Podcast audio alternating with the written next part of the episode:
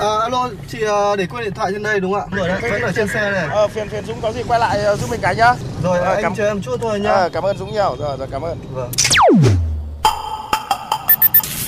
May quá của anh thay lốp giúp em ạ. Cảm ơn anh ạ. Ờ, không có gì, đi ngoài đường gặp tình huống khó khăn thì tôi giúp thôi. Thiên lý hữu tình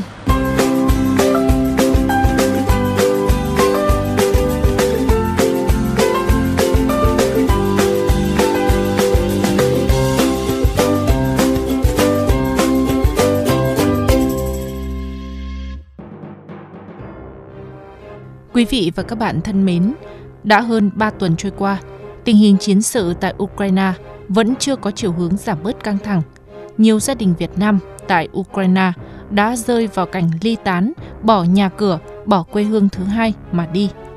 Thế nhưng trong bối cảnh đó, tấm lòng yêu thương, đùm bọc lẫn nhau lúc khó khăn hay cơ nhỡ đã lan tỏa khắp trong cộng đồng người Việt tại Ba Lan, chăm lo chỗ ăn ở thật chu đáo cho bà con đến từ Ukraine.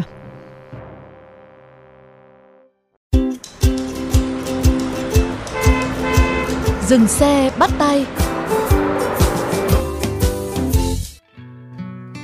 Xin chào tất cả mọi người. Chủ nhật tuần sau, ngày mùng 6 tháng 3, mình và những người bạn Ba Lan sẽ đi xuống biên giới giữa Ba Lan và Ukraine để đón hai gia đình có người già và trẻ con sang tị nạn. Ở biên giới và bên kia biên giới đang rất cần sự hỗ trợ của chúng ta. Đó là những dòng chia sẻ, những lời kêu gọi ngắn ngủi của anh Phạm Hải, một người Việt sinh sống ở thủ đô Warsaw của Ba Lan.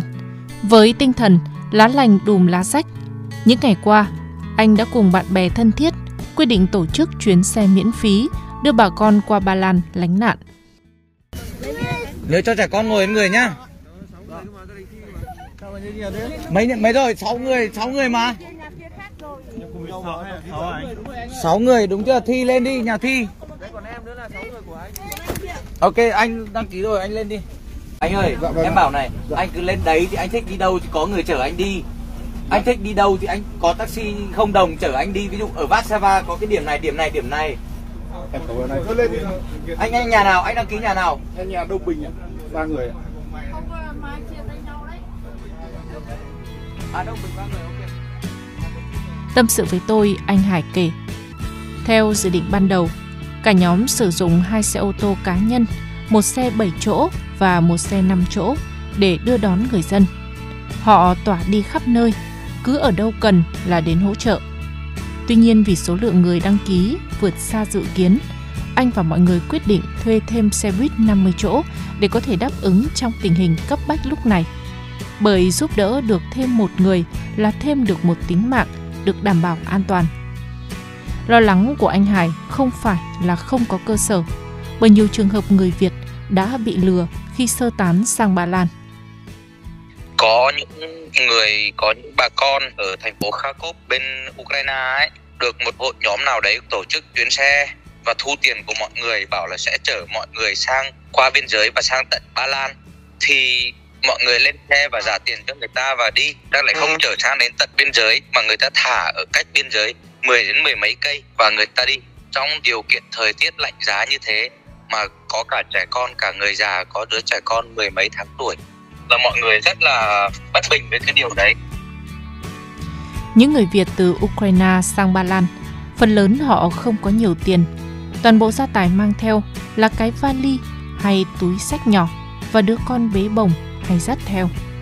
Tài sản quan trọng nhất của họ có lẽ là cái điện thoại đến liên lạc với gia đình và xem thông tin. Bao nhiêu sức lực, họ dồn hết để che chắn và lo cho những đứa trẻ. người thì thực sự là rất hoảng loạn. Phần lớn là thế, còn bảo toàn được tính mạng bây giờ đối với mọi người là chết hết. Còn về khoản mất mát thì là nó vô cùng lắm. Nếu mà bây giờ có đi đâu thì cũng phải bắt đầu lại từ đầu chứ. Cảm giác đấy thì hiểu cho mọi người mọi người rất rất rất là đau buồn. Có nhiều cái quá sức với mọi người đấy để đón được người Việt ở biên giới Ukraine về tới thủ đô Warsaw của Ba Lan. Anh Hải cùng những người bạn đã phải trải qua hành trình hơn 800 km. Chỉ tới khi xe dừng tại điểm đến cuối cùng, cả đoàn 58 người từ Ukraine qua lánh nạn mới có thể thở phào nhẹ nhõm. Sau chuyến đi ấy, nhóm anh Hải lại tiếp tục phát đồ nhu yếu phẩm của cộng đồng quyên góp. Đủ các loại đồ ăn, nước uống, vật dụng sinh hoạt được đem trao cho các hội từ thiện và những địa điểm có người Việt sang lánh nạn. Những vất vả, khó khăn mà anh Hải và những người bạn trải qua trong suốt hơn một tuần có lẽ không thể kể hết thành lời.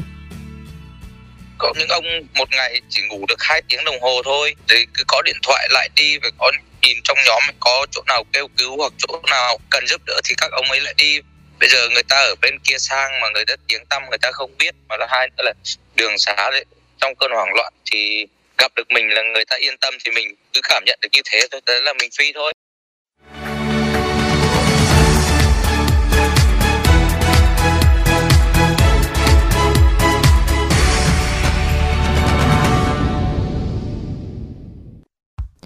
Cũng giống như anh Hải, khi xung đột xảy ra tại Ukraine, nhiều người Việt đang sinh sống tại Ba Lan đã tự nhận lấy trách nhiệm tổ chức, tiếp đón, nâng đỡ, chia sẻ khó khăn của hàng ngàn người Việt đổ về đây.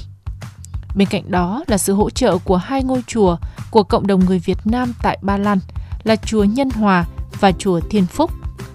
Việc hỗ trợ bà con không chỉ dừng lại ở việc hỗ trợ chăn ấm hay đồ ăn nóng. Nhiều người từ các tỉnh xa lái xe hàng trăm cây số đến tận biên giới Ba Lan, Ukraine để đón đồng bào về ở nhà mình hoặc nơi mình thuê.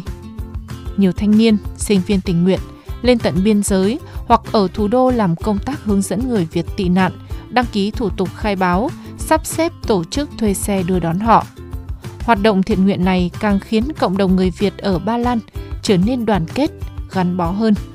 Không còn sự khác biệt quan điểm chính trị, xã hội, chỉ còn có sự đồng cảm giữa người với người.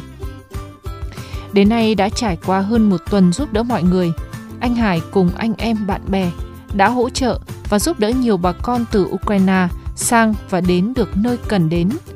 Nhiều người Việt từ Ukraine tới thủ đô Warsaw của Ba Lan cũng được bố trí tạm cư tại hai chùa Nhân Hòa và Thiên Phúc trước khi tiếp tục đến nơi ở thích hợp hơn. Nhiều gia đình người Việt tại Ba Lan cũng đã nhận đón đồng bào Việt Nam về tá túc trong giai đoạn đầu khó khăn. Ngoài ra, những đóng góp về tinh thần, sức lực và vật chất cũng đã được chuyển đến cho những người tị nạn ở các tổ chức từ thiện. Anh nghĩ thấy trong người ai cũng thoải mái cả, cái tâm mình nó thoải mái, nghĩ đấy là cái bổn phận của mình với bà con, chứ còn mình chả cái, cái gì cả. Cũng không phải một mình anh, có nhiều người đóng góp và đồng hành với anh, bạn bè anh rất nhiệt tình sau thấy mọi người cùng đồng hành như thế anh lại càng có nhiều quyết tâm hơn để giúp mọi người? Hiện tại dù anh Hải cùng những người bạn của mình đã trở về với gia đình và cuộc sống thường ngày thế nhưng thời gian tới anh cùng nhiều người khác vẫn sẽ giúp đỡ và chia sẻ theo nhiều cách khác nhau để giúp đỡ mọi người.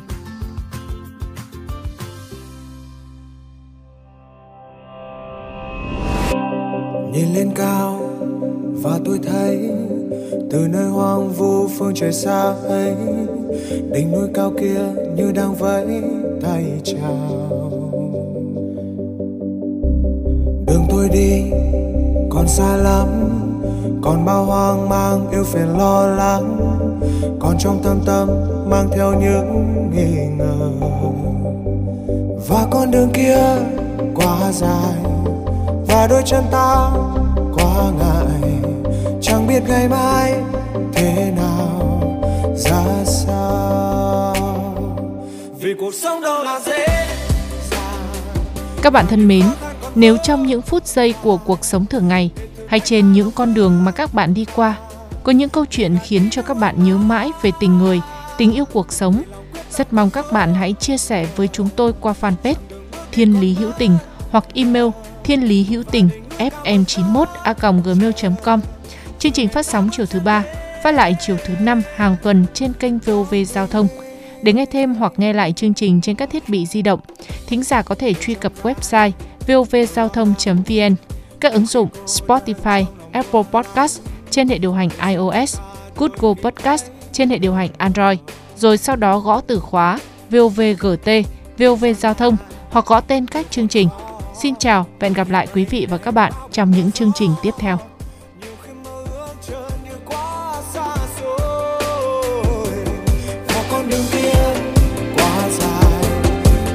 Chân ta qua ngày chẳng biết ngày mai thế nào, ra sao. Vì cuộc sống đâu là dễ dàng, và những khó khăn còn vô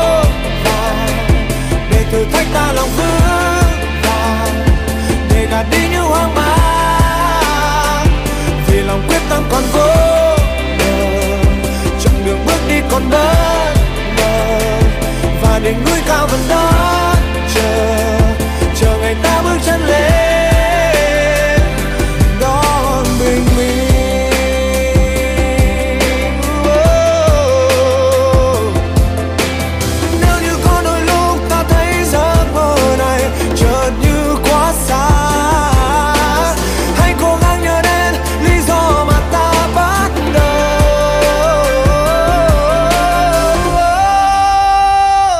vì cuộc sống đâu là dễ dàng.